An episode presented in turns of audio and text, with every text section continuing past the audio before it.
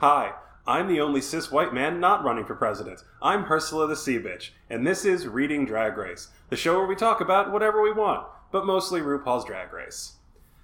So, in case it's not clear from the intro, uh, Condi's out again this week. Uh, she got a recurring part on Law and Order SVU as a woman who makes poor life choices in the teaser that leads to disaster. So, so good for Condi. I am not jealous of other people's success.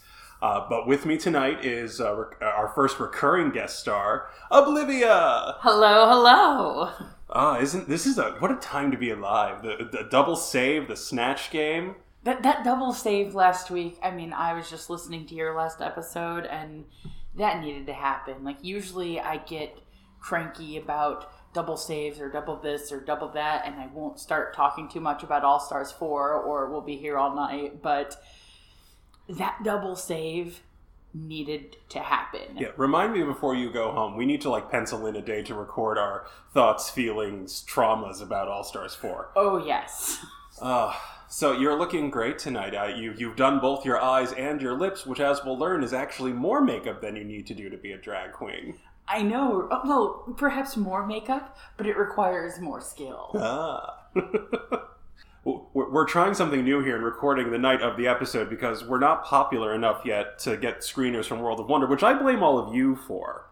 You need to be sharing this so we get popular enough to get screeners so I can do a better job of arranging my life. Have you thought about me? Is what I'm asking.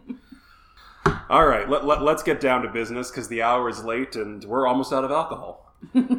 so the the word this was a very chill episode in a lot of ways. It was, you know, it didn't it didn't explode. There was a lot of discussion, even the thing that could have really gone pear-shaped, which we'll get to when we're discussing the beginning, the sorting out of the of the maxi challenge. Just it wasn't a bunch of you know, cat fighting and drama, which was enjoyable. Yeah, I, I don't need. I certainly don't need fake fights. I mean, that fight in Untucked two weeks ago, those were real fights. Oh yeah. those were Oh, those were real fucking fights. Um, but it felt like like we've already gone there, and we we can't stay there because it's too stressful, and you can't go back again right away because it would be ridiculous. So it was just like this whole episode was just a bunch of adults being nice, and I got to tell you, in today's world, that that's really the reality TV shocker.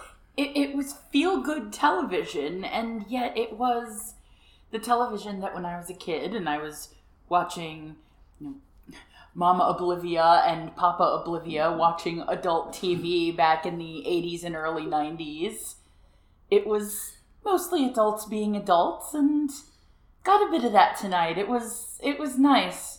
Oblivia's all grown up now. Yeah. Well, okay, of course, I mean, even in a world in which everyone is a mature, responsible adult, Silky's still gonna Silky. What are you going to do different? Nothing. Dun dun dun. yeah, I really thought that was gonna be the setup for a much harsher edit than she was gonna get this week. Uh, and by the way, oh my god, yeah, Silky, we know. Yvie called you talentless. You, you bring it up every six seconds. How could we forget? It, it was like People people have called me talentless. Yes, Silky, we know. We were there like an episode ago when it happened. You're not it's not even oblique. It's not an oblique reference when you keep bringing it up. We're very sorry it happened. Yvie's very sorry it happened. We're sorry for Yvie and let's move on. She clearly struck a nerve and I appreciate that, but breathe. Yeah. Uh, so that was it for the top. Yeah, there wasn't even a there wasn't even a mirror message to not read this week because since obviously no one Because went no home. one went home. So that takes us into the return to the workroom. I will say, A'keria and Silky walking into the workroom did make me laugh very loudly. That was that was quite entertaining. I was not expecting that, and it was it's a nice levity to begin the episode. as as was Nina attempting to floss. As as someone comparably white to Nina, I feel her pain. It was still adorable.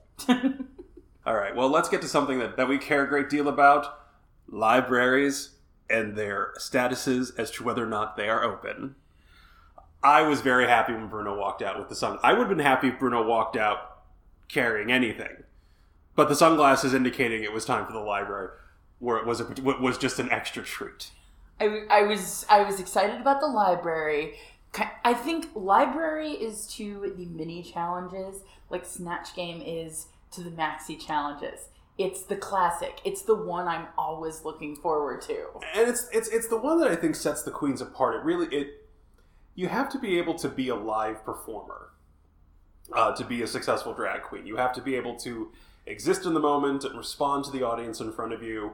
And the library is an excellent challenge to test that, and a lot of queens have have stumbled. And largely, you can tell it's when they've clearly canned a line, thinking it's funny. And first of all, it's usually not funny, and and it sounds rehearsed. Like you need to have like looking back, who who who do we think are the best readers? Uh, obviously, Bianca Del Rio, who makes a living as an insult comic. Uh, Trixie was pretty good. Um, Latrice was surprisingly good, given how nice Latrice is. Latrice was But I think coming for you. I think the fact that Latrice was so nice made her reads so good because you were just not expecting something that cuts like a knife in that way to come out of the mouth of Latrice Royale. That's fair. That's fair. Although one thing that kind of going into this iteration of the library is you're never going to succeed in the library if you don't know the difference between an insult and a read. Go on. Just if you if you're throwing if you're throwing an insult at somebody you're just like, "Oh, you do this, you do that." And you're not being clever or shady or playful about it, if there's not that extra layer of it there, it's not a read. It's an insult. I agree. I, I, I- think playful is, is the key word because it's it's what keeps it from being actually mean. Uh, Ursula grew up, you know, with with straight people and they're terrible. Um, so like, there's a lot of times in which straight people think they're being funny or it's like some kind of bonding experience. Uh, uh, uh, see hazing as a, as a phenomena where they think they're creating some bond. Where no, you're just being an asshole. And I, I think a good read does have that like playful quality. Like you don't go after the things that really hurt. You go after the things that are like silly and meaningless. Like I, I agree there. Like it has if it doesn't have that bounce, then it is just mean and that's not fun. Yeah, it's it's something that is going to it's going to hit on something. It's going to cut in a sense, but it's not going to cut in a way that hurts. It's cutting humor as opposed to just cutting. So looking at this, I hate to say it, but much like last week's Snatch Game, this was not a library for the books. No, it the, the clapbacks at the library were worse than the re- or were better than the reads themselves. Yeah, yeah. Like there just some bait. Like even queens I like, like Vanjie. It was like I mean, she was just the critique is starting to take on a little more gravity and a little more menace when it's just like Vanjie only knows how to be Vanjie, and she's hilarious, and I love watching Vanjie be Vanjie. But any attempt to like harness that mighty river into hydroelectric power fails. Yeah, Vanjie being Vanjie was a lot funnier than Vanjie feeling like she had to read. But I think that I, I was I was looking for excitement. I was looking for fun reads. There were some chuckles here and there. There was a lot of volleying back, but I mean, Brooke Lynn Hytes won, and she should have because the only read all day I'm gonna remember is that Precious read. That was a good. That was a good read. That was a good read. Oh, can I, I do want to say, Nina West like constantly looking for Ru, Ru for approval after each read. Oh, that was so cute. It made my heart break a little bit. I'm like, you you do need a little more, little more uh, steel there, sister. You're you're a drag queen. like you gotta. but it was so sweet. I'm like, oh, it's like a she's like a puppy, and I can't be mad, but come on. yeah, because that first that first read that Nina made about you know plastique that that not being all she was going to leave with was the plastique tiara, if you will. yeah. I think Ru was a little overly critical of that particular read. I mean, was it the funny was it the funniest read in the world? No, but was it so oblique that nobody knew what Nina was getting No, at? yeah, I got the joke. Absolutely not.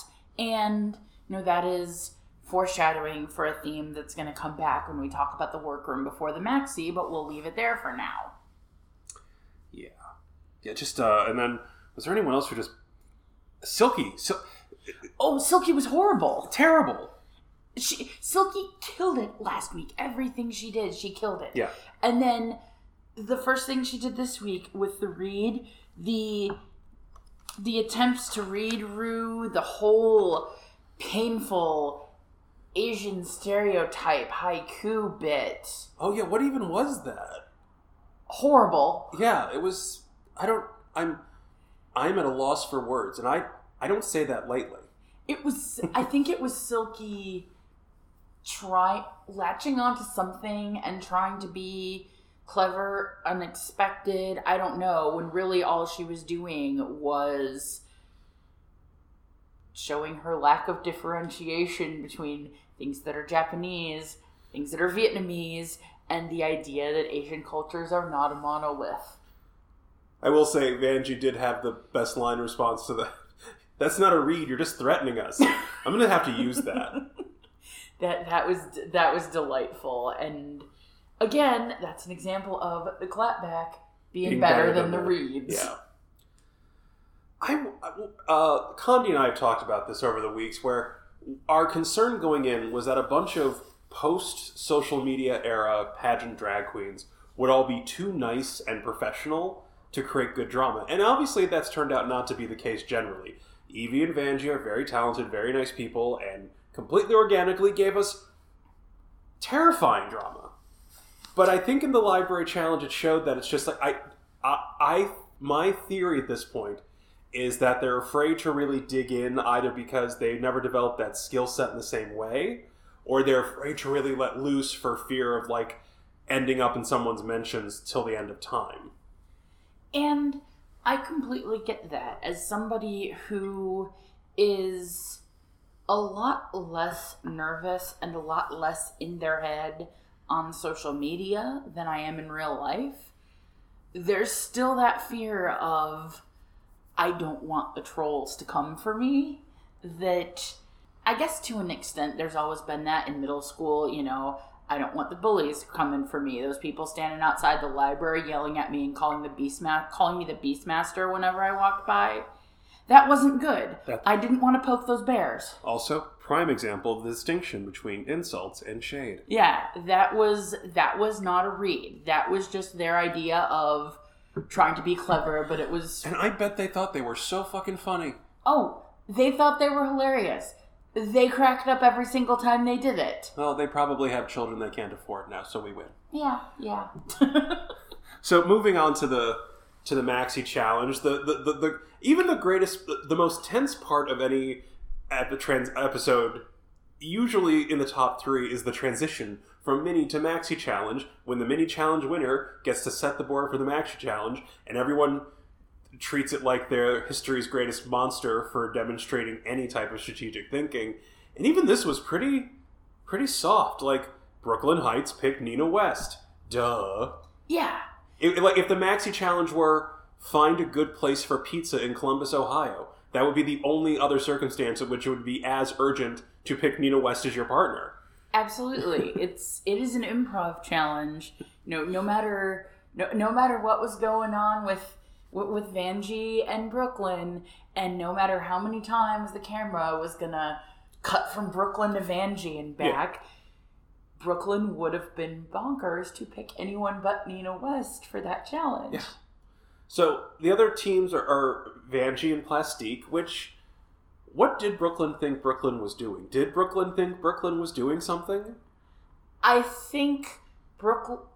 Brooklyn kept bringing up later that you know she was trying to pair people with more personality with people with less personality, and you know I, I don't think I don't think more or less are quite the right words because even the more even the more subdued queens certainly have some level of personality. We've seen that from Plastique. Yeah, totally. We've seen that from Brooke Lynn. Yeah. But the only thing I could think of was that, you know, just sort of an opposites thing. Plastique is more subdued and very just very put together, very prim and proper. And Vanjie is Miss Vanjie. Indeed. Just so I think she was trying to go for that opposites thing. That's really my best guess on that. Yeah. Okay. Yeah. And now the other teams are what is it? Was Kyria and Yvie? It was A'keria and Yvie, and then Shuga Cain and Silky were the last Ugh. by default. Yeah. I guess. We'll we'll get to them in a second. But for like A'keria and Yvie, I would have put those two together. Even like if I were in charge of picking teams for my own delight, I would have put those two together. I'm not surprised. I mean, spoiler alert, they did well. Um, but I, I, I think they would have paired well together because if nothing else, A'keria is a, at a bare minimum a workhorse who has been funny. That was that bothered me all through the workroom stuff where it's like, well, she's the lesser personality one and she hasn't brought it. I'm like, she killed in uh, uh, Good God Get Out Girl. Her her DMV employee was hilarious. Oh, and I, that was amazing. yeah, I remain outraged she wasn't at least in the top with some compliments. Yeah, I I don't think you know plus Plastique and Brooke Lynn and Shuga Cain have all had certain you can be more during the course of the season. But A'keria, you know, she certainly has that put together ballroom aspect to her, but I don't think she's ever been dull, lifeless. I mean, Yeah. she's certainly not not as weird as Yvie Oddly, but who is? But no, that was you know. Th- then again, there was only there was some limit to what Brooke Lynn's strategy could be Fair enough. because you know as far as the quieter queens she had to work with she had Shuga and she had plastique that was it Yeah. And Silky and Shuga, that was. I, think Shuga probably would have done the best with Nina, and not out of a general sense of everyone was going to do well reflecting the light off that sun. Um, I just think Shuga, Shuga's natural performance ability and ability to yes and a partner, at, like, they are both yes and people. yes they certainly have they have a command of the technical aspects It would have been the most boring episode to watch because it would have been like 35 straight minutes of them like working quietly, writing things down. So maybe that.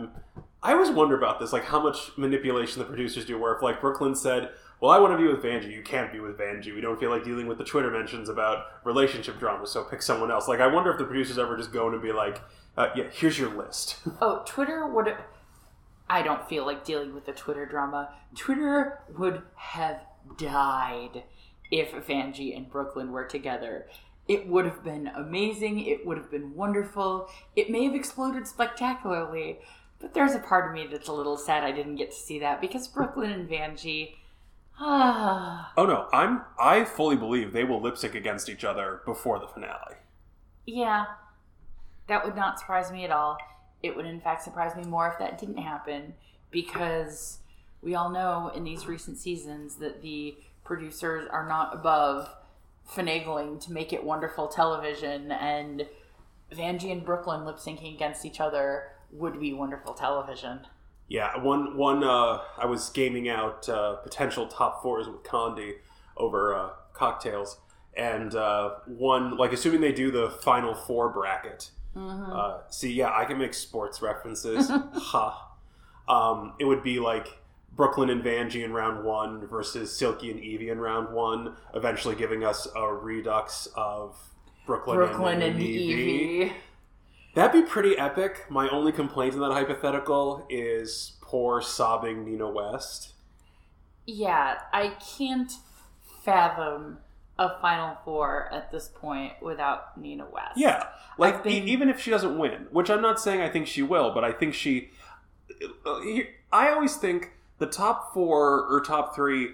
Not only it's not just like some crude mathematical analysis of like most wins or whatever. I think there's always an element of you are like the top three should have a divert internal drag diversity. Like there should be a comedy queen and a fashion queen and a weird queen because otherwise it doesn't like if it's two fashion if it's like two pageant queens. I'm kind of like we, we couldn't have picked between you two already. Like I, I just feel like I like the idea of it being like a drag United Nations and we each send one representative of each nation. Yes. And you know, that idea, I get it, and it makes for so much better television, but Does that stack the deck in Yvie's favor, or does that stack the deck in hmm. Yvie's favor? Maybe. Because you know there are certainly some queens who are off kilter for various reasons, but the only one all season long. I mean, even including the ones who have been sent home already, who is really just serving that weird drag this season is Yvie. And the good news is she is serving it well. Yeah, I was, Except for the snatch game, that was horrible. game. We all, we But- all agree. Other than that being Yvie Oddly's not finest hour, and another thing that I think we'll get into as this goes on, like even like through the runway, this week now that the now that you know the hot of the Klieg lights and the lens are not on Yvie this week for the first time in several weeks, I think she. I don't know how much of it is production and how much of it is real life, but I feel like this week Yvie had the space and the freedom to become more Yvie again. Hmm. Interesting. Interesting. I do think she has an advantage going into this season, kind of structurally, insofar as we have not done a weird queen since you know season four. Sharon Needles. You could you could brush Jinkx into that category a little bit. she's definitely more like she's a theater queen. She's a theater queen with a weirdo queen rising. I yeah, I Jinkx was not as overtly weird queen as a Sharon Needles, but I really did get into Jinkx because of her weird queen rising, if you will. Yeah, and like you know, maybe Sasha was a was like a avant garde queen, but that was like closer to fashion. It's thoughtful, it's very polished, but like it's been a while since we've had any type of like even in the top where it's like like someone who represents this very new, very different style of drag. So I think just in terms of keeping the winners circle interesting. And like season 10, I mean, my god, the closest season 10 had to like weird or off kilter was the Vixen. And she wasn't even I wouldn't say the Vixen was all that weird. She was just weird for season 10, which is to say season 10 wasn't that weird at all. Mm. Yeah, I mean, s I mean, at, at least Vixen served like those, you know, what was it, the pool noodles? yeah, yeah. And I mean, and, and, and you know, love or hate Aquaria, she is a highly polished, orthodox queen.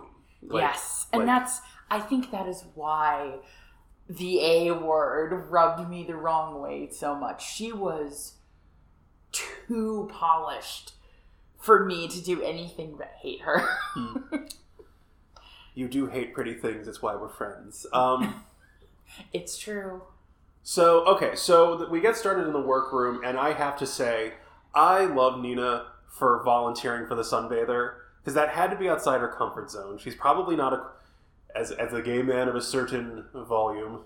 Um, I understand, you know, I understand the gay community can be very harsh on body image. I appreciate that Nina was willing to go there. I think she would have had a lot of fun with it. I think it could have been a big moment for Nina. It would have. I was looking forward to, To s- Nina being the sunbather. Yeah. And then uh, here, here's one of the many ways that I identify with one Miss Nina West of Columbus, Ohio. Nina is an accommodator, and that is largely how Ursula gets through life with a lot of people. I, you go along to get along, just want everyone to have a nice time. There was something Nina said, and it just struck me, so I wrote it down to make sure I got it right. Um, she, uh, Brooke Lynn, she doesn't throw a tantrum, but she kind of makes it clear she wants the sunbather because it feels more in her wheelhouse. And Nina gives in because Nina's an accommodator. And Brooke Lynn, double checking to make sure Nina's not really pissed at her, asks like a follow up question, like, Are you okay with this? And she says, and I quote, I just have to start thinking about character now. That is the polite Midwest way of saying fuck you and the horse you rode in on. And I, I, I was, I felt that moment real powerful because I too have responded to a question, "Are you okay?" with a face-saving. What's the word I'm looking for? Uh, not a distraction. a Diversion. yeah, like a yeah, like a thing. Too much alcohol or not enough? Clearly, the amount I have in my system is, is wrong. Uh, like Like just the a, half a def- Manhattan. deflection. There, Deflection. There we, there we go. It's reading Rainbow here on Reading Drag Race. Um, that deflecting of oh I'm f- I'm fine. I just have a lot of work to do. Who that was like listening to a mirror. Um, so that was a lot. I, I really felt for Nina in that moment because you know she had been psyching herself up to really step outside her comfort zone, and paired with what would have been her what was to become her runway look, she was really there for it that week. Yes. So I'm not pissed pissed at Brooke Lynn Hytes. I get the I get why Brooke Lynn wants to rely on her body yada yada. I'm sure plenty of people do, not the least of which Miss Vanjie. But um, I would have loved. I I wish Nina could have been just incrementally less polite Midwest housewife about it, and stuck to her guns and said, "I think I should do the sunbather because if only." Only because the juxtaposition would be its own source of comedy. Oh, that would have been so much fun. Although it's kind of funny that that's what you wrote down that Nina mm. said because I wrote down a different quote mm. during that whole workroom scene with Nina. I wrote, you know, this was before Ru showed up. This was during when they were discussing in the first place about doing the quote unquote role reversal. When Nina was like, I'm really uptight and you're really free. And it's like, yes, Nina can be uptight about a lot of things, but Brooke Lynn Hytes free? No, Brooke Lynn, I would say, is even more uptight. Yeah, Brooke Lynn's not free. Brooke Lynn's just, just skinny. Yeah. Brooke Lynn is a ballerina. There is one or b- ballerina, ballet dancer. I don't know what the proper term is for drag queen. We'll go with ballerina because why not? Um. Anyway, Brooke Lynn is a lot more out there with serving live bendy body, but that's also as, Brooke Lynn's comfort zone. Yes, exactly. As uptight as Nina is, Brooke Lynn is uptight about everything but serving live bendy body. Yeah.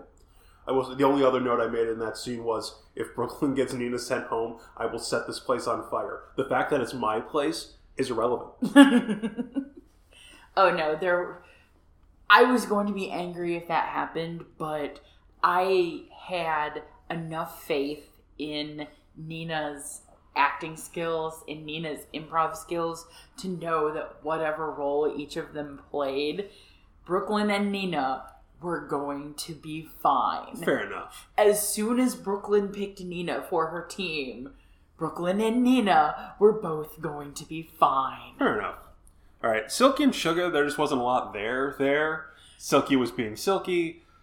I was disappointed that when Silky was discussing the background of her character, that they were discussing selling things out of the back of the car, only because I knew Silky has at least spent some time in Chicago. So I was really, really, really hoping for a reference to people selling all kinds of bootleg CDs and socks and stuff on the red line late at night. Oh, that would have been great. That's all I wanted to hear, and I didn't hear it. Oh, here's yeah. So someone needs to do the drag version of the uh, guy who hates cigarettes outside the old navy. the smokers and homosexuals queen. Yeah, how's that not been a thing? That that is the kind of deep cut local Chicago flavor you come to here. You come to us for here on Reading Drag Race. Uh, who was next? Uh, Plastique and Vanjie. I like this. Has I have to say, I, have been reading Ru a lot lately because uh, I think there's plenty uh, to about which prepositions are hard, about which you could read Ru lately. This was really good Ru workroom banter. Her questions for both Plastique and Vanjie were like, "Would you like a free master's class in drag? Because pay attention, here it is." That's so funny that you say this was such a good Ru talk in mm-hmm. in the workroom. I absolutely hated the talk in the drag room. Really? I thought that just about everything that Ru was asking, it just sounded mean and stabbing without really going anywhere. I thought Ru was just going from pair to pair to pair, being. She sounded like a jerk to every single one of them. No, I think with uh, with with uh, Vanjie and Plastique, I think she was asking the tough questions that needed to be like she asked the questions we know are going to come up in the in the judging panel. Like I thought she was just kind of bringing up all the things they'd been criticized in in the past, and yet it I didn't feel like it was going anywhere closer to a resolution. And it almost felt like she was bringing up not just for Plastique and Vanjie, although definitely for them as well, but going to each of the teams, picking up exactly what has been their bugbear in the last few episodes, and rubbing just a little more salt in the wound before they had to go and improv. You are so nice and sweet. I just thought it was like, uh, what's the word I'm looking for here? I thought it was just direct. I thought it was like, here's what you need to hear. Like, and I think you know, eight or nine episodes in, it is like it's not getting through. So we need to be blunt. But this is this is why we have conversations because I enjoy hearing other people's perspectives. All I'm going to say about Yvie and A'keria's workroom at this point was just everyone kept talking about A'keria like she's some non-entity, and I'm like, where the fuck have you fuckers been? Yeah, and despite what I said in basically all of my last appearance on RuPaul's Drag Race, where I was on, you know, Smokers and Homosexuals Guide Downtown was to the cigarettes and the gays, like Oblivia was to A'keria Davenport last time I was on the show. No, you you did not like A'keria's uh, I thought Halloween every, looks. Oh, I thought every single thing she did on that Halloween episode was awful. I did not like a single thing she did. But that wasn't any kind of. I, I didn't have any pre existing dislike of A'keria. She's done some other things that were fantastic. And as you'll see in this episode, I kind of find it funny that this is the episode where I'm back on the show because as much as I hated everything A'keria did on that show, A'keria killed it. Yeah, up and down. It was great. Okay, so now to get into the challenge itself. It this was funny because last week I cracked a joke about how they don't make them do day drag anymore, and then this week they made them do day drag. So what I want to say before we get into the uh, scenes this week is uh, they haven't done an episode where they give Ursula a lot of money in a while. so I'll see you next week with some money. Uh, the first scene up was Silky and Shuga, and I gotta say, I think it went exactly like you would predict. Like I, like a machine could have written that outcome. Oh yeah, absolutely. Shuga, Shuga tried. Bless her heart. The best part of Shuga, the the most memorable thing of mm-hmm. Shuga, is Shuga walking on the set for the very beginning Yeah. because that was some that was some caricature ass Yeah, that Shuga had when she walked in. But the rest of it, yeah, I get it. She kind of got lost. You know, even the the thing about the iron popping up that was more about the you know guest Holiday. star drag police and Yeah. Silky cracking about it being Holiday Inn's iron. yeah. This is a good place. Uh, the the guest judges, two of the three guest judges this week are in the challenge. Uh, Cheyenne Jackson, uh, actor, Broadway star, and Fortune Feimster, Feimster. Uh, she's also a comedian. She does a bunch of sit- I've seen her in a bunch of sitcoms. She's also delightful. My one critique for this was if I had to rank the 10 people who appeared in those scenes, the celebrity guest judges comfortably in slots 3 and 4. Yeah, like they. I, I, I will put it this way, you know, go, going back to why I'm Oblivia. At the beginning of this episode, I turn to Ursula. I'm like, who are these judges? I've never heard of any of them. And during the episode, they're like, oh, you know, there was references to, I don't know, Orange is the New Black, but that wasn't even any of the. Those that, people, that was yeah. the other guest judge. Yeah. And I'm just like, I've never seen any of this. Yeah, if you ever have a thought experiment, what would it be like when aliens see Drag Race? You just have to watch Oblivia watch Drag Race because all of the cultural touchstones that would elude the aliens also elude Oblivia. Silky was. It was not as good as her T.S. Madison performance, but I'm not mad at it. To the extent she took the scene from Shuga, Shuga, Shuga did not do enough to prevent it being taken. Yeah, Shuga didn't really put herself in the scene the way she knew she was going to have to put herself in the scene because was it a surprise that Silky did what she did? Was it a surprise that Silky was this over the top, I'm hawking butt pads out of my back. Oh, you need this kind of butt. No, it wasn't a surprise what Silky did at all.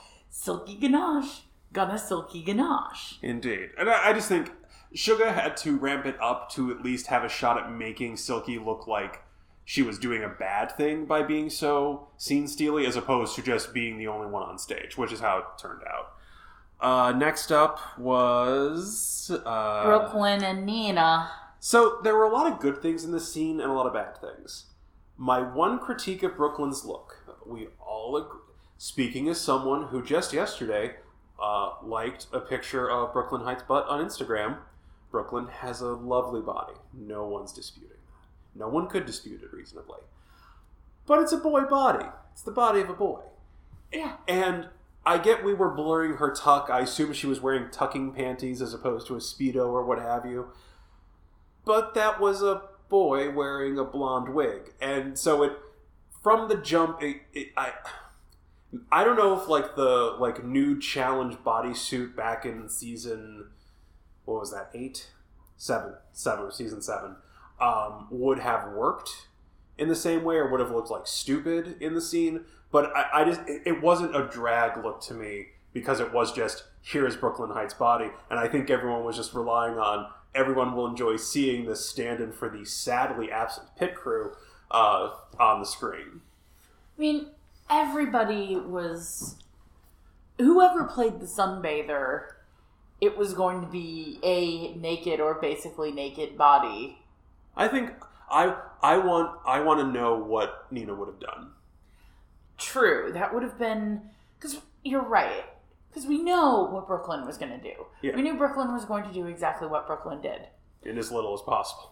Although one the one thing that I did love about Brooke Lynn was that I wasn't expecting I wasn't expecting her to be able to I wasn't expecting her to be as funny as she was.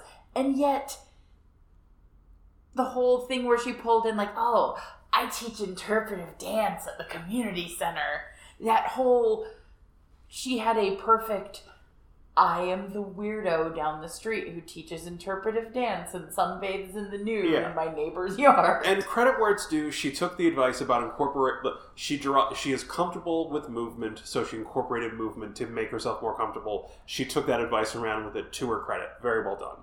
The jo- the level four vegan joke. I don't need anything that casts a shadow. Is a someone else's joke, oh yeah. and I'm trying to remember where I heard it, but it was definitely I think like an episode of Thirty Rock or something. Um, but I'm gonna fi- I'm gonna find out. But don't get me wrong. Uh, there, there, there's a line about you know uh, good writers borrow, great writers steal. I knew that level 4 vegan was a reference to something. yeah. I cannot tell you what it was a reference to. It was a reference to something, but it was a It perfect reference for Brooke Lynn to pull. Yeah. So uh, coming out to Nina, I felt when she said Q word, I'm like, you were depending on Brooke Lynn Hytes to give you your entrance. I don't like to blame victims, but that's a little bit your fault. I will say, like, my favorite quote of that entire thing was when Nina looked at Brooke Lynn and went, I call her Paula and I keep her hidden. That was a good line. Um, I like, I like, I really like Nina's makeup. Yes. Like, and the hair was perfect. The like, tr- tr- what, uh, what's the mom's? Oh, look who I'm asking. I'm, I'm about to ask you who. What's the mom's name on? Uh, Here comes Honey Boo Boo, and I'm like, you're not to know that. Mama June, right? Well, well, hush my mouth. Um, so yeah, it, it- she was giving. She was completely in character. She did not. I'll say not as bad as Shuga and Silky, but I don't. Brooke Lynn ran away with the scene a little bit because Nina let her. She let the Q thing throw you off your game. And the thing with live theater, even if you're working with extremely competent, experienced people, shit is going to happen you did not plan for. A lighting cue will go wrong, someone will cough in the audience, the building will catch on fire, and you have to just keep going. And and I believe Nina knows that. I'm not saying that like she doesn't know, but I it, she let it rattle her when at some point you have to remember nothing is going to go perfectly, and you still have to keep going. Although the the end of it when Nina's character was kind of becoming confused slash intrigued slash aroused by Brooke Lynn the sunbather, that's when it really hit me. I was not expecting there to be so much weird oddball chemistry between Nina and Brooke Lynn at any point in the scene Yeah, but there was and it worked and it was a lot of fun yeah. Uh, next up, the weakest. Yeah. Yeah, and uh, it's not even worth rehashing the critiques. I think just because Vanjie was at a ten. I when she started taking off the earrings, I did laugh because that was just a funny visual. But uh, Vanjie was on screaming the whole time, and Plastique didn't know what she was doing. The whole thing about that kitty skit was when they announced the premise and the characters, I was like, that doesn't sound like a lot to work with. And then I'm curious how much they get as far as what the premise of the scene is. Like, if all they got was The title. a cat fight Yeah. or if they got more than that only because there really there really was no storyline and they had time to prepare this so even though it was an Yeah. improv scene it didn't have a storyline. It was here there and everywhere. And i mean when in doubt vanjie being vanjie always cracks me up. Yeah, but there wasn't any i mean and i was i'll put it this way. As soon as they said during the during the workroom when they were allocating roles that vanjie said she would be the alley cat i was really looking forward to see what you know sassy badass street vanjie would do because sassy badass street vanjie sounds amazing Yeah. uh, but there's no story there was nothing. I mean, it was cute when Plastique, like Cheyenne Jackson, counted off an eight count of dancing for the purpose of making her look ridiculous, and then Girl did it, and that was cute, but not enough. yeah that was it was fun it was certainly the the highlight Yeah. of the scene but it wasn't and it, and it, and it uh, I will I will I, I'm going to have Cheyenne Jackson repeating the phrase "cooter slam" as my ringtone for the rest of my life. Um, and i don't care how much you've you know tucked things in and that has to. Yes! Like even if you only hit the taint, yeah like like if they were lifted up and not in, going da- that That hard on any part of the body in that region. th- there would be aftershocks Like I please, I slammed my hip into the corner of my desk the other day, and I'm still feeling it because I'm 200 years old and nothing works anymore. Aging is a cruel joke. Um, and on that, on that very hilariously appropriate note, we can transition into the world's oldest twerker, A'keria Chanel Davenport. I did not realize until that twerking scene. Like that twerking scene when, yeah, there's no hip pads, there's no nothing. A'keria has ass. Yeah, for days. Um, I will say, I when I when the scene started, I'm like, why is she wearing a Hillary Clinton, wig? And then they're trying, oh, she's being an old person. Okay, hey, you know what? I'll take that over like a crappy makeup job to make you look old any day of the week. An old person who was, you know, she's an old person, but she's still an old street twerker. Like Yeah. she's she, she's trying to keep her pussy she's- up. she's kept it tight. Um, I love this scene. I I think Yvie got a little outacted by A'keria, but not in a bad way. It was just someone has to win because competition is the only thing that matters. Uh, but A'keria was fucking amazing. It was like watching it's like watching Serena Williams just hit a tennis ball back at you, just every single time. Every single thing they said or did, A'keria in the moment bounced something back that was hysterical. When she broke when she broke out to like try to bolt and was like trying to climb the fence oh my god that was so good. And the you know all of the twerk puns Yeah. were dead on. And even around all of the absurdity of ass and twerking and marky mark and the whole like mother daughter thing Yeah. coming out like not only was it weird and funny and full of lots of ass and twerkus puns and you name it but when they got the whole like mother daughter thing you actually felt emotions Yeah. like you were you were choked up when they discovered each other yeah i only feel one emotion a day now and that was where i spent it it was it was so well put together. Like it was the antithesis of you know just before that we were talking Yeah. about Vanjie and Plastique, Yeah. who there was no story. there were unexpected layers of story in A'keria. It's kind of an it's an accomplishment that they actually pulled off the story yes. because that could have gone south. We could have been asking ourselves, wait, wait, who was what now? What'd you do to Marky Mark? Uh, and I have to say they they did a really good job of letting each other have focus. They they took turns like grown ups. Yeah, it was it was clearly well planned, well put together. They had chemistry, they knew what they were doing, and it executed as well as I'm sure either of them could have imagined it executing. Yeah. So uh, back in the workroom after the challenge, uh, the only thing that stuck out to me was Brooke Lynn being like, Nina worries too much, and Nina does worry too much, and it's another reason that I'm like having this like real strong bonding moment with Nina, where it's like there's a lot of me and Nina there, just a lot I recognize, and it's making me think about things. Um, I've had I've had a lot of that this season, although I don't think my worry tends to be quite as productive as Nina's, or at least not yet. I think I'm more of a Brooke Lynn style worry wart than a Nina style worry wart because Nina worries, figures it out, and moves on like an adult. Brooke Lynn worries about stuff and beats herself up over it and is pretty sure that she's never going to figure it out, even though sometimes, like today, she certainly does. So they worry in very different styles, just like we worry in very different styles. Hmm. All right, I think it's time to dive into the runway, but before we do, a word from our non sponsor. Have you tried not? For those times when you feel like offering an opinion on the internet on a subject you only just learned about on Wikipedia, always remember you could not. For those times when you feel like bombarding the mentions of an actor just trying to make a living because you're mad about something a writer, a totally different human being did, you could not. When you find yourself about to lecture a member of an historically oppressed minority about their life experience, all you have to do is just not.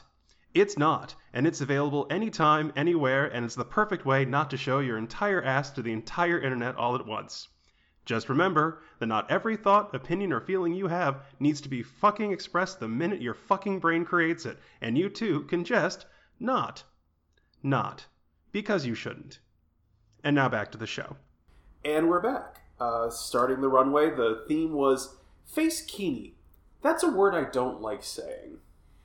It doesn't really weird me out to say it. Face kini. I don't like listening to it. I'm not sure what strings it plucks in you, but clearly I don't have those same strings. yeah, onomatopoetically, it's an upsetting word. Yeah, I was I was not quite sure what to expect. I you know, I saw the RuPaul face kini look with you could see eyes, you could see cover, you could see lips.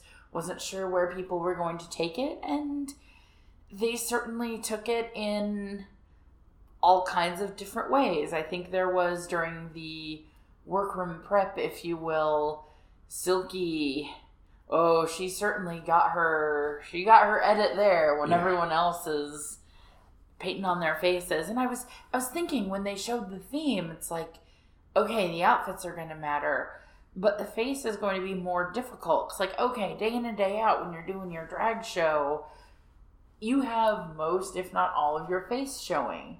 You're used to how to do full face and accentuate this and accentuate that, but doing the face kini properly, you're losing a lot of that. So, what was going to show?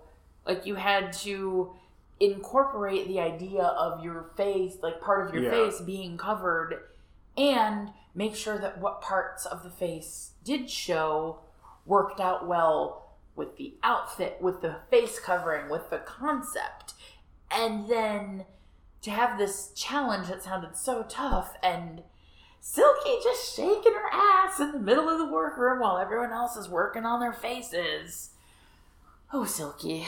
Yeah, but you know, like like any good tale of a tragic hubristic hero, she got her comeuppance at least a little. At least a little. Um, I will say uh, the third guest judge is now here, Natasha Lyonne, who by, is fucking amazing in Russian Doll, fucking amazing in Orange is the New Black, and I find it adorable that Uh, last week they had Clea Duvall, and this week they had Natasha Lyonne. So that's both halves of the romantic lead-in. But I'm a cheerleader. One of the first super gay movies I watched when I was a teenager a thousand years ago. So that made me very happy. She was also just great generally. Her hair was amazing. Her outfit was amazing. Her energy was amazing. I was I just love a judge who knows how to chuck themselves into the festivities. Yeah, it's always nice, even if even if they're not a judge you know or follow. It's always nice seeing a judge who just knows and appreciates and eats up the fact that holy crud, I'm a guest judge on Drag Race this week. All right, so starting down the runway. Oh, wait, where where are my manners? Mother first. Uh, this was a pretty canonical Ru look. I love the color. I, I normally don't like something that twee, but she made it work. I liked the color. I liked the shape. It was it was fun. Like Yeah. I I appreciated Ru's look this week. Yeah. So I have to say, so starting with uh, Silky coming down the runway, I have to agree with Michelle that that red cockroach to me, I thought she was just roach from the start, if only because you don't kill flies with bug spray. Yeah. I it didn't read fly because there was no wings. The face, I mean, you certainly had your foreshadowing there with Silky talking about how she wasn't going to do much with her makeup. But yeah, they come out and the first thing I scribbled down was that's not a face kini, that's a bug mask. And you know, even with the you know, with the, with the spraying things, it's like okay, that's been done before with like you know Brooke Lynn spraying. Was it Brooke Lynn that was spraying like the bubble salute? No, Bu- that, that was Scarlet. Scarlet, yes, tall, thin, white queens. Like they all look the same. All white people look alike. It's okay. yeah. So just that was. It's like okay, there's already been like a spray prop this season, and it was done better. And you know, okay, there's clearly some paint on your lips, but you had like what a Nelson mask over your Well, eyes. the eye holes weren't over her eyes; they were like over her eyebrow ridges. It was very strange. Yeah, it was, and it didn't work. I mean, I like the out. I like the top half of the outfit. I kind of like seeing her in something not a pageant gown, but I think the bottom could have been more interesting. Or even had she had she done that like leather jacket with something more interesting in the bottom, I think it would have been a better look. But I think I was too. I mean, the dress was okay. I think I was just too distracted by the half-assed face in a challenge where the theme of the challenge is face. Yeah, yeah. All right. Up next was uh, Shuga Cain. Shuga's look. Uh, it took me a second to warm up to it. I, I think the harsh border, or maybe harsh is the wrong word, but like the thick border around the eyes and mouth kind of threw me off. I get it kind of thematically worked with the lines of the of the whole dress. I liked it more during the critiques when we got a lot more close-ups, but it, it's a very interesting look and certainly and they, I think they, they correctly praised her for it, an original take on the challenge. No one would hear Face Kini and think, I'll wear my Victorian promenading dress that I used to go walking about the park in the 1900s. Really well done. Yeah, I really liked Shuga Cain's. It was, it was unsettling, but not in a unsettling. I hate this, but it was unsettling as in it was high drama. It was kind of death mask clown meets period piece. Yeah, yeah. And oh, I was I was here for Shuga Cain's runway. All right. Next up, uh, Steampunk Zebra Brooke Lynn. It was good. It was good. I thought it was. I really liked the construction of it. Yeah. I've never been. I've never been huge into steampunk. I knew some people back in. Not anymore, but Oblivia used to. Oblivia used to be a professional computer geek, and surprise, surprise, there are a lot of professional computer geeks who are very much into the steampunk aesthetic No.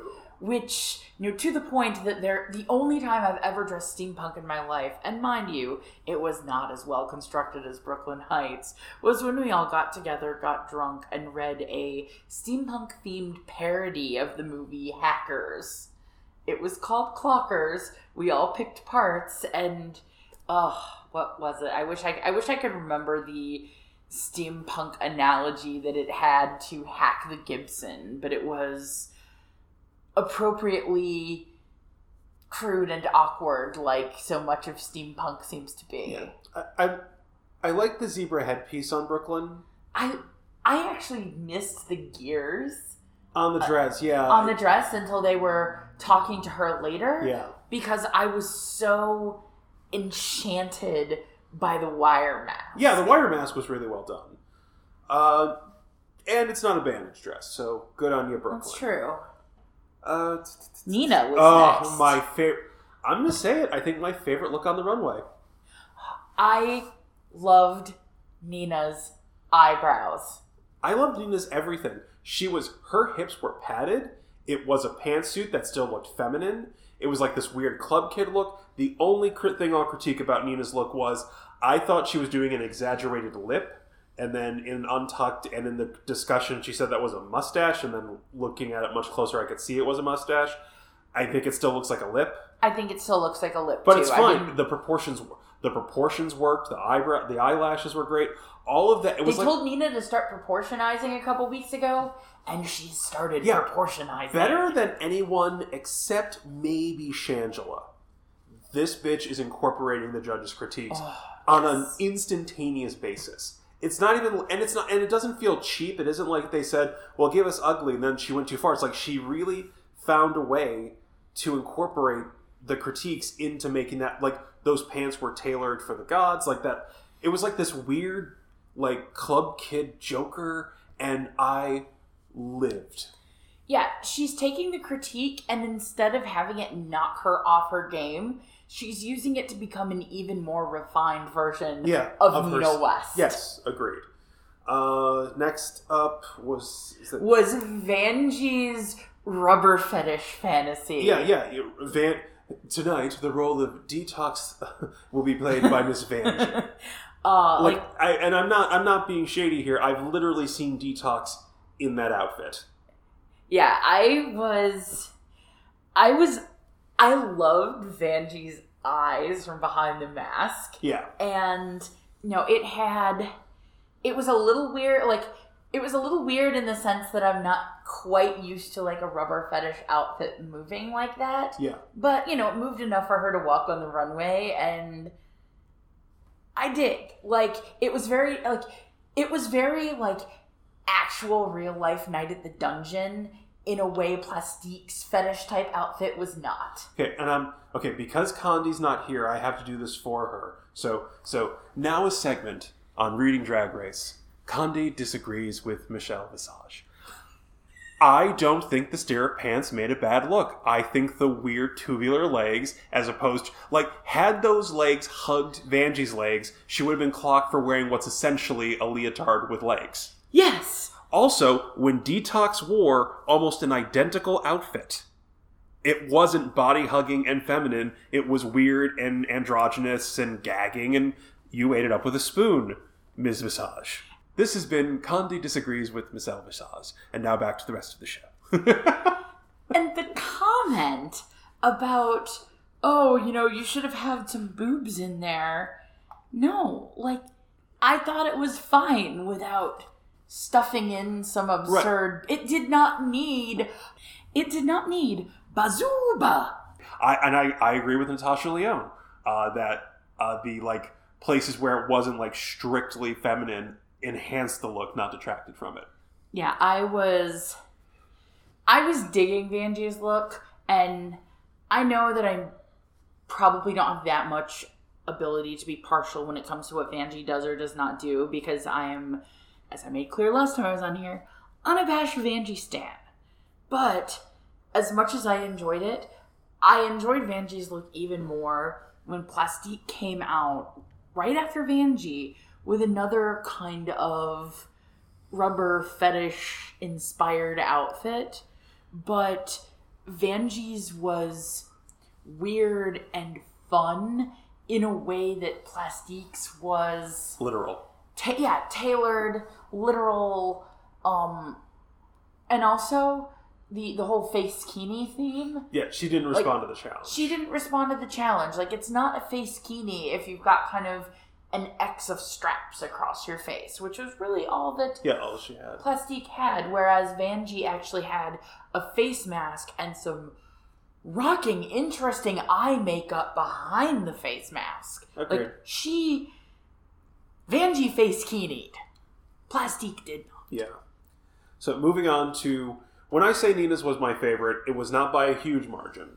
A curious plastic surgery look was phenomenal. Oh my god, I loved it. I loved that look like as deeply as I This- hated yeah. everything she And- did in the monster outfit. One place Michelle was correct is pointing out that we've done the plastic surgery look a lot over the years. There was uh, Miss Fame doing it, uh, Trixie and Pearl did it uh, their season as well. So, like, I will say this was the best iteration of the look because the detail work was exquisite.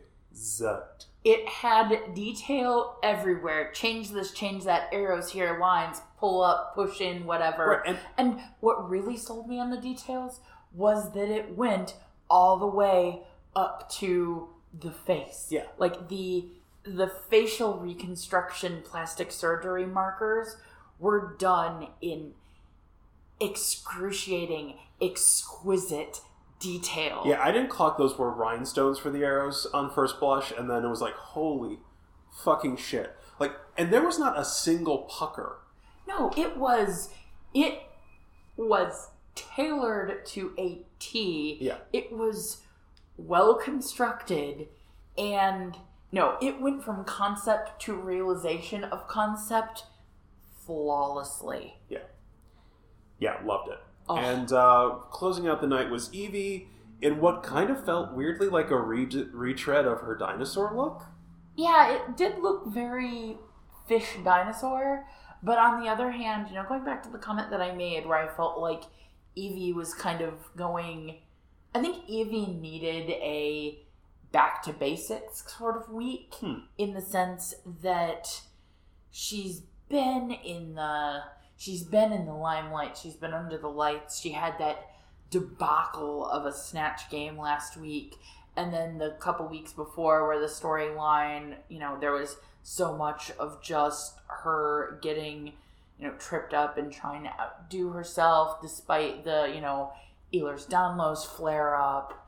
And now this week she you know yeah in a sense there was a lot of her old dinosaur look to it but I liked the fact that she kind of allowed herself to become so fundamentally Yvie in that look. Like the kind of it was a face kini, but with sort of a distended, weird shape that was a different take on face than any of the other queens Yeah, the- provided. The lip detail thing was super weird.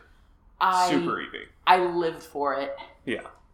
So the tops were uh, Silky, Brooke Lynn, and A'keria, which I would have. See, I I, find it. Int- I'm gonna. I'm Yeah. gonna stop you right there.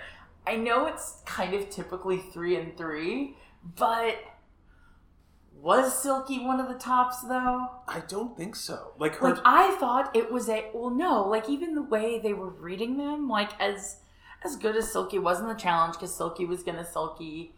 I was a little pissed off that um, I'm like Nina and like Nina, Yvie, they both were so good. It almost felt like a top two, bottom four to me. Interesting. They they did read her pretty hard for not responding to the challenge, and I'm thrilled about that. Oh yes, they read they read her hard for that, and you knew she wasn't going home as a result. Totally. But Yeah. I really thought it was there was A'keria, there was Brooke Lynn because they couldn't just put A'keria and a bunch of people in the bottom, and Brooke Lynn was solid the entire yeah, way you know through. what? If anyone gets a congratulations, you've already won. Go have a seat. That was that was it was A'keria Brooklyn, yeah, I, but I, I, I just wanted Nina to stay on stage because I wanted the judges to discuss that outfit. That would have been awesome. Yeah. I would have enjoyed that. One that I will say credit where it's due. Brooke Lynn did thank Nina in her acceptance speech Yes. on stage, and I appreciate that. So thank you for being a decent person. Um, uh, bottoms were so the definite bottoms were obviously Vanjie uh, and uh, Vanjie and Plastique, Plastique. and then like even Shuga felt like like it felt like there was there were the two tops, the two bottoms, and then like two people in the middle. yeah, like like here's the thing. Like you loved Shuga's outfit and you were lackluster on her performance. You loved silky's performance and were lackluster on her outfit.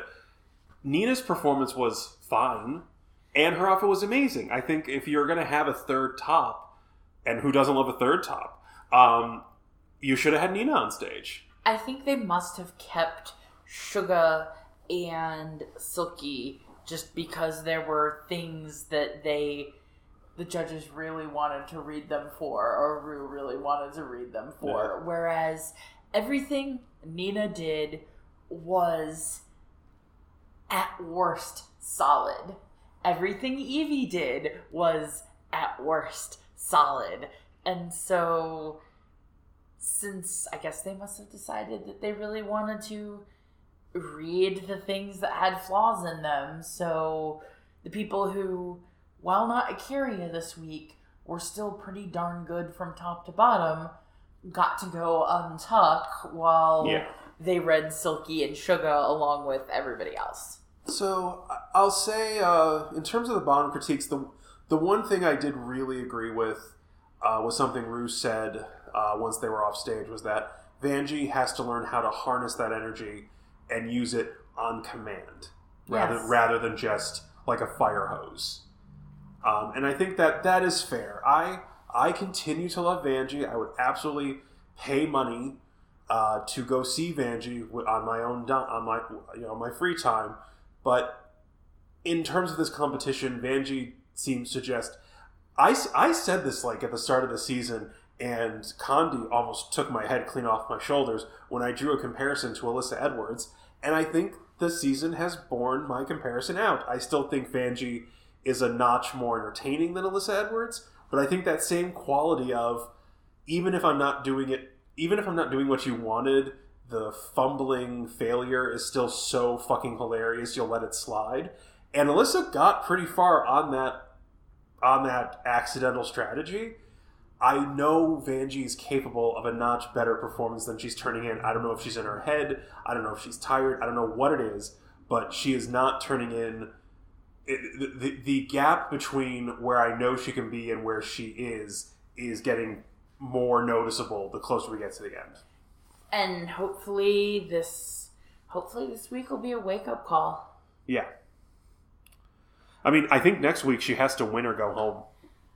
I think she's getting there just because her competition is so tough and it pains me to say that. You know, in my not watching and talking about Drag Race world, I had a had a long day at work today, and there were several times where I took a deep breath and I'm like, I get Miss Vanjie in my life tonight, so it's okay. I love me some Vanjie. But I agree that she's having some shortcomings Yeah. when it comes to being a drag race contestant. Yeah, and that being, and I agree. And one of the places she does not fall short is the bitches lip syncs.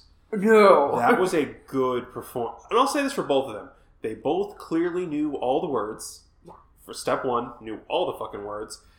Vanjie started out at a higher energy level, but successfully sustained it.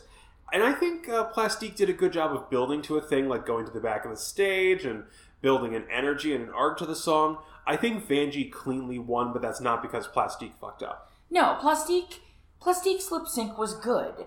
It was enjoyable to watch, but Vanjie just kept the energy up. Yeah. Although also I think Vanjie was Vanjie was an advantage from the outset just because her outfit was so loud.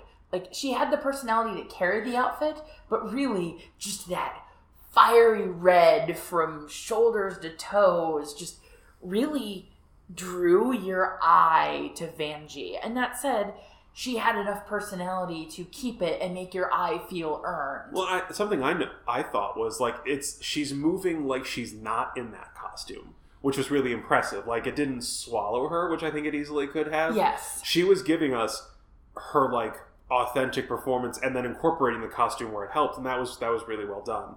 Like I'll say it this way: if like in a world in which we hadn't done a double save, if Ru had chosen this as the double save, I would not have been like, "Yes, Queen, this was absolutely double save." I would have been like, "You know, we knew you were going to do it, and if you're going to do it here, I'm not mad. Yeah. I'm not writing a letter. Yeah, uh, it would have been fine. Yeah, it would have been fun. Which which is a compliment. Like you did a perform, you both did a performance worthy of neutrality on a double save. It's still a pretty high bar. Yeah, because I hate double saves in general. Yeah. But I would not have been mad about that one.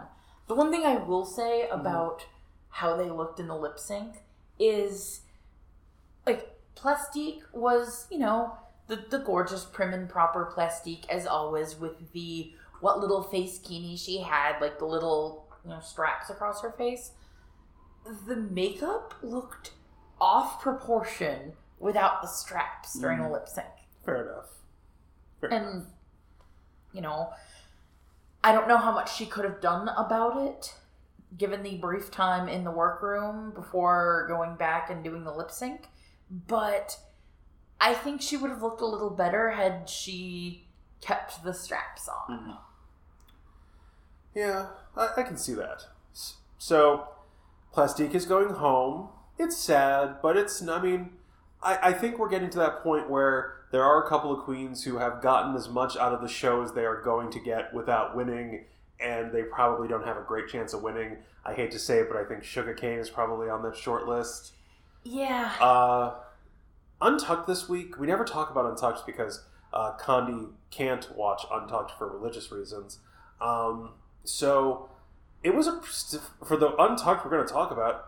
That was a low fucking key unfucking tuck. Jesus. It was a low key untucked, but I really enjoyed it. Like the ser- going back to oh, it's adults being adults, and oblivious watching adult television now. You had for the you know the first while the safe queens, which is to say Nina and Yvie, go back and actually just sit down and have this very mature heartfelt conversation about what's going on so far and kind of their place and everything and it was it was engaging to watch Oh, just yeah. because they weren't it didn't feel like they're hamming it up for the camera it was them having a real Well, it was it was great watching a seasoned and young, not new new, but comparably new, uh, queen to discuss their profession and what they like about each other. Like I, I'm a big fan of you don't have to hate you do not have to tear down the other queens to make yourself look better, and that was very nice. Uh, beyond that, it was just like a lot of hanging out. Natasha Lyonne was charming. It was just it is like I- think this is gonna be like like I could see this episode of Untucked being very divisive on Twitter for that exact reason, where it's like there's us, the the grand dames, the dowager countesses of the drag world, who are like, oh no, no, I just want to watch good performers perform well and then be nice to each other, versus the stupid children who ju- who think that flipping tables is the only way you show emotion.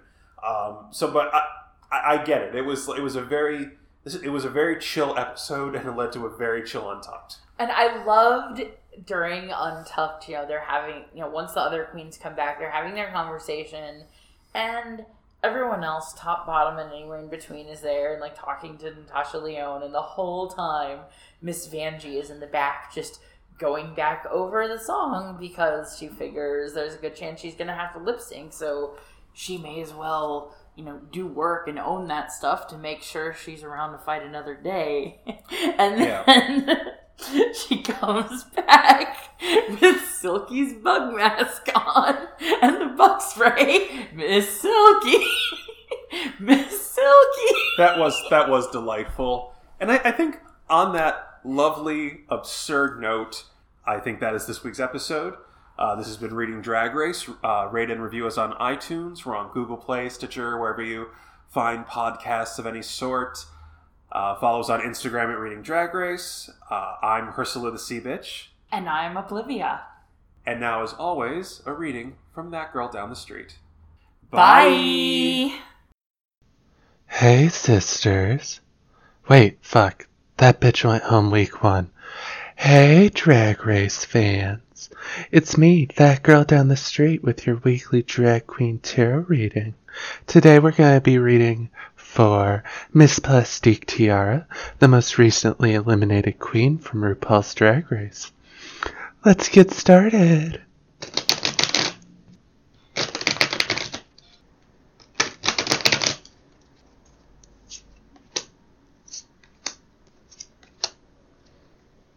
Hmm.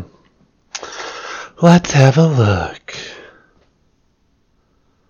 So, the three cards for Plastique are the Knight of Pentacles, the Ace of Cups, and the Queen of Pentacles. Not bad, bitch. Not bad. So, there's quite a few pentacles here, which means that you're probably going to have some wealth and material success moving forward. But being the first queen with over a million followers at this point in the season, uh, no fucking kidding, bitch. No fucking kidding. I also find it funny that you ended up with the Knight of Pentacles, as it said that you're kind of a workhorse queen. And the Knight of Pentacles is really that workhorse character. So he's all about just hard-working, methodical dedication. He stares off into the future, uh, kind of just keeping his eyes on the prize. So I think this is a really good analogy for you because it's all about plotting the long course and seeing it through to the very end. And I think that you've really set yourself up to do that. So, being from the House of Edwards, being such, like, honestly, bitch, you're the fishiest fucking bitch I've ever seen in my life. So, I mean, you're obviously in this for the long haul. You're only 21.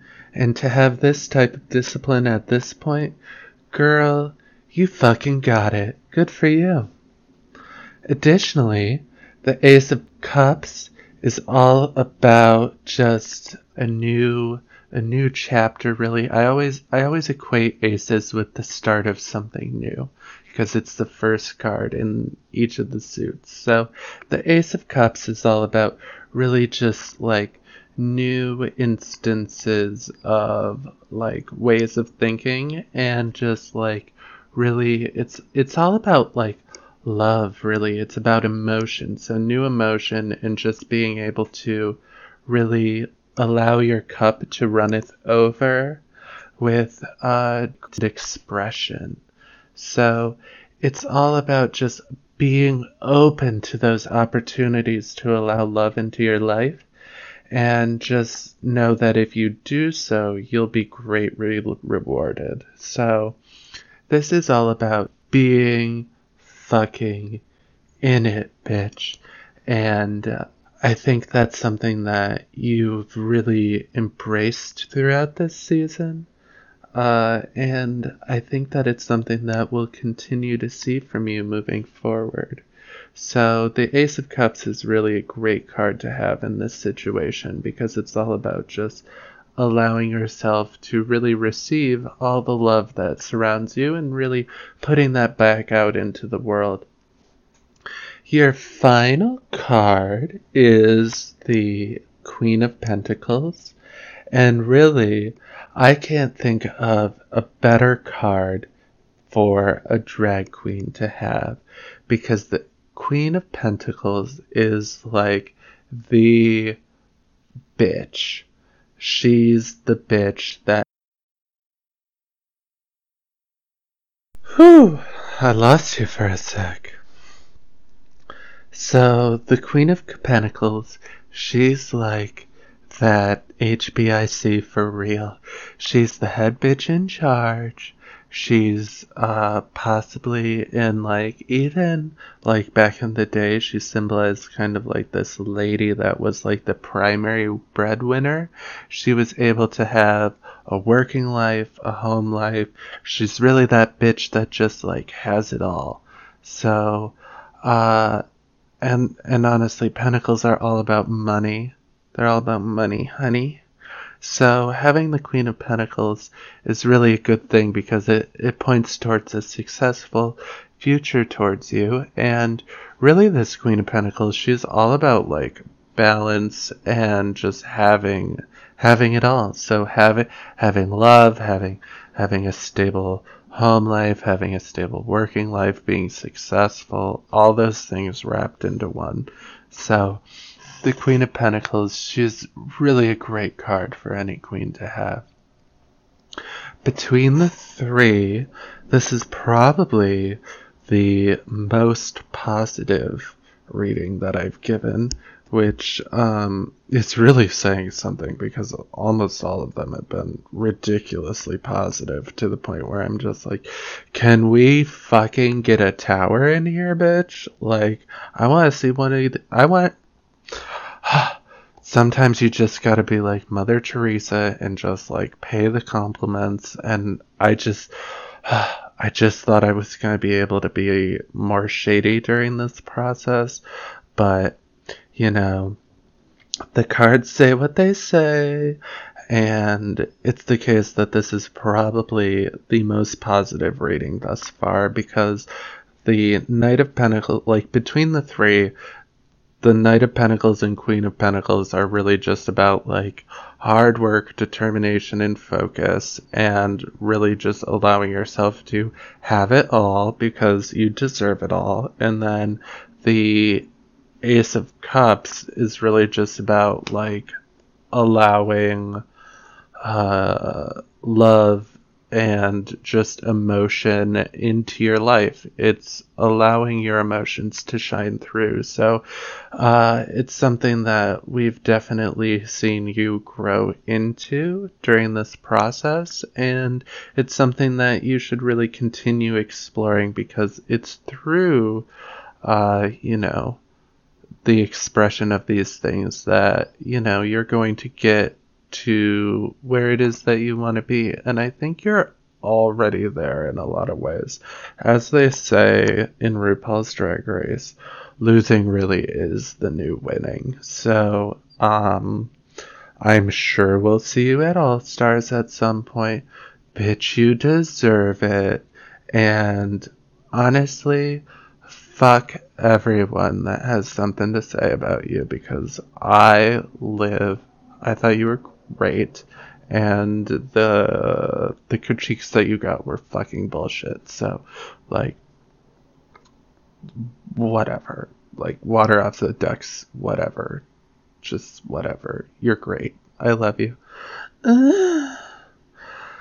okay, so this has been another drag queen tarot reading with that girl down the street, part of the Reading Drag Race podcast, reminding you that sometimes the cards read us and sometimes we read the cards.